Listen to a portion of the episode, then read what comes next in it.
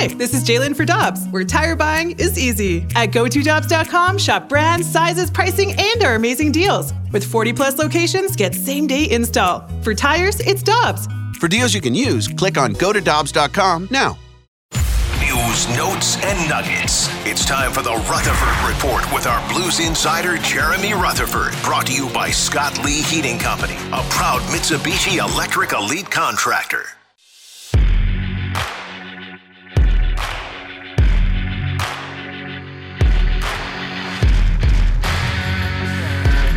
It's Fastlane on 101 ESPN with Jamie Rivers. I'm Anthony Stalter. Let's head to our 101 ESPN Celebrity Line. We're joined by our guy, Jeremy Rutherford from The Athletic.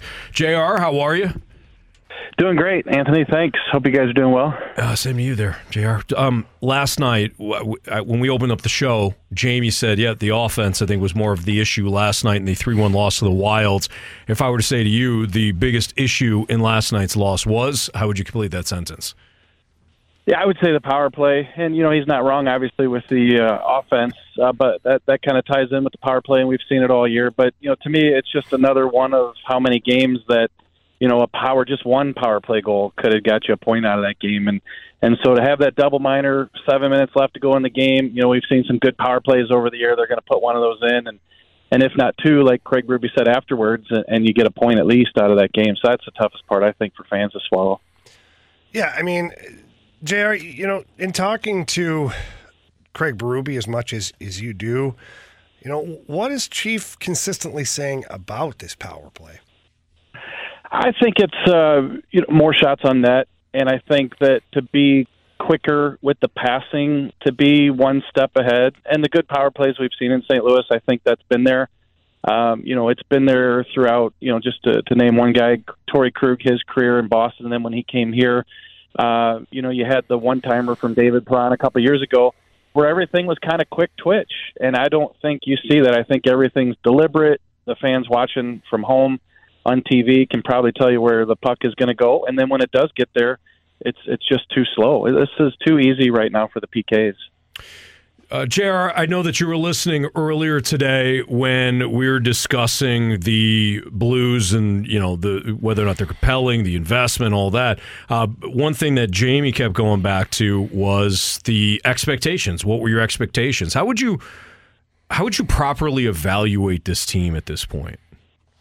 Well, I would agree with uh, Riv there, and obviously we've had those conversations before. Uh, you know, just a little context here. Being the beat writer, 20, 19 years, uh, you know, been there in the lean years, been there for a Stanley Cup, and I get it. I get the emotion. I get uh, the interest, and you know, a lot of times I'll get messages from people that talk about how much they pay for for tickets. And look, I get a press pass. I don't have to think about whether I'm putting money into this franchise or not, and whether they're giving me the bang for the buck with their effort and the wins that, that they get out of it.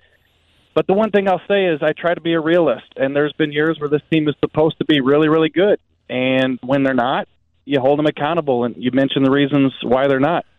I went into this season knowing that this is a retool, and I think that that's where my curve is on grading them. And now, the way I look at it, guys, you got three sets of fans. You got the fans who, you know, their their grandpa right before he passed away got to see the Stanley Cup, and everybody was crying and they're never ever going to forget that, and they're going to stand by the Blues through thick and thin. Then you have you know some middle fans where uh, they see that it's a retool, and they're going to give the Blues the benefit of the doubt and hope that they're going to be pretty good in a couple of years.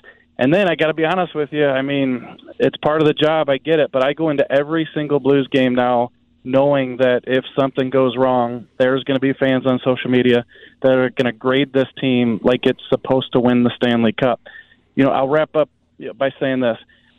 I think that you can have it both ways where you're patient and understand that it's a retool and some of these guys are going to be growing and it's going to take some time till they get more talent on this team.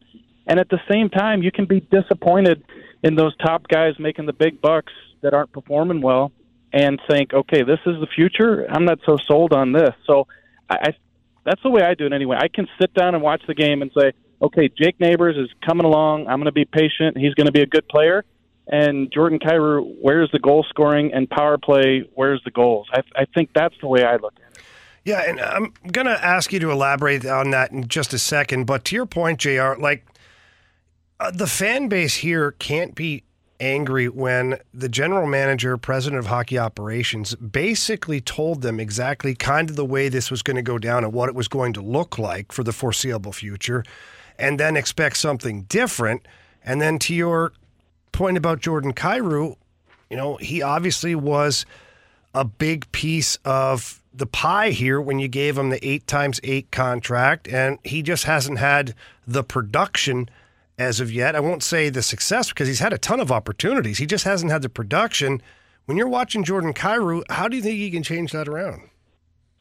Well, okay, so I'll get to Kyrou in a second. Yeah, when I look at this team, and especially Riv, like I was kind of touching on a second ago there, you know, people say, well, why didn't Doug Armstrong do more in the offseason to make this team better? Well, that wasn't the game plan. He Could tried. he have traded the numbers? yeah, it, yeah, he tried to trade Torey Krug to Philadelphia. Uh, that didn't work out, but also he could have traded one or more of those first round picks, or he could have traded. You know, he could have traded uh, Jordan Kyrou or whoever. I'm just naming him. Somebody on this roster to try to do something for this team. But that's not the business he's in right now with where this team's at. He's in a situation where, hey, let the Dvorskys play in Sudbury. Let these Snuggeruds play in Minnesota. Let these guys develop, and in a year or two, we're going to see those guys, and then you're going to have a 27, 28 year old Kyrou and Thomas who've probably hit their stride, and you know maybe a Perunovich, so on and so forth. So to me, that's where his thinking is. Could he have made the team a lot better and more competitive, and they'd be leading the Central Division right now? He could have. He probably could have, but that's not where they're at right now. And I think that when people kind of pay attention to the long game uh, I think that's what uh, they're going to see is what he's seeing right now, and that that doesn't mean every decision goes right or every you're going to agree with every decision. It's just that's the path they're taking. And then with Kyrou, um, you know, I, I wrote it the other day at the Athletic. I still think he's got the ability to make a huge impact in this league and be that type of player.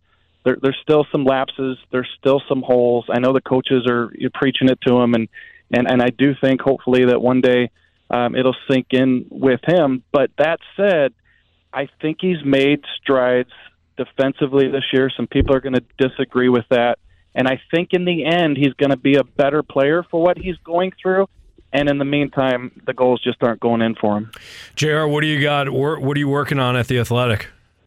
Well, I think I might have touched on it with you guys uh, last week, but it's uh, actually coming out tomorrow. It'll be at the Athletic. I shadowed Craig Berube last week in Arizona from 7:30 in the morning. Our first meeting out in the lobby of the Omni Hotel. Uh, met him at the rink on several occasions. Interviewed him basically about every hour, and just talked about what he goes through on game day. So the story is called "A Day in the Life of an NHL Coach," following Craig Berube around, and it'll be up at the Athletic tomorrow. Nice. That'd be yeah. great. JR was on the road and he was bugging Chief. I mean, my goodness. no, Chief was awesome with JR. He always is. And you know this, Anthony. He's always so great. So I can imagine this is going to be an awesome piece, JR. Yeah, fun one. Uh, some nuggets in there about uh, what he does throughout the day, and of course, uh, he, he met some relatives. That's kind of one of the perks on the job that uh, you go out of town and you run into some folks that you haven't seen in a while. So he did that on this trip, and you know, I'll tease you on this one. Uh, how many times does Chief eat in a day on game day, and how many cups of coffee does he drink? You'll find that out tomorrow on the story. Nice. All right, we will talk to Chief uh, about less than an hour. 4.30 he'll join us. JR, we'll, we look forward to that uh, piece on Chief coming out tomorrow, and we'll talk to you again next week. Thanks, boys. All right, that's Jeremy Rutherford of The Athletic at JP Rutherford.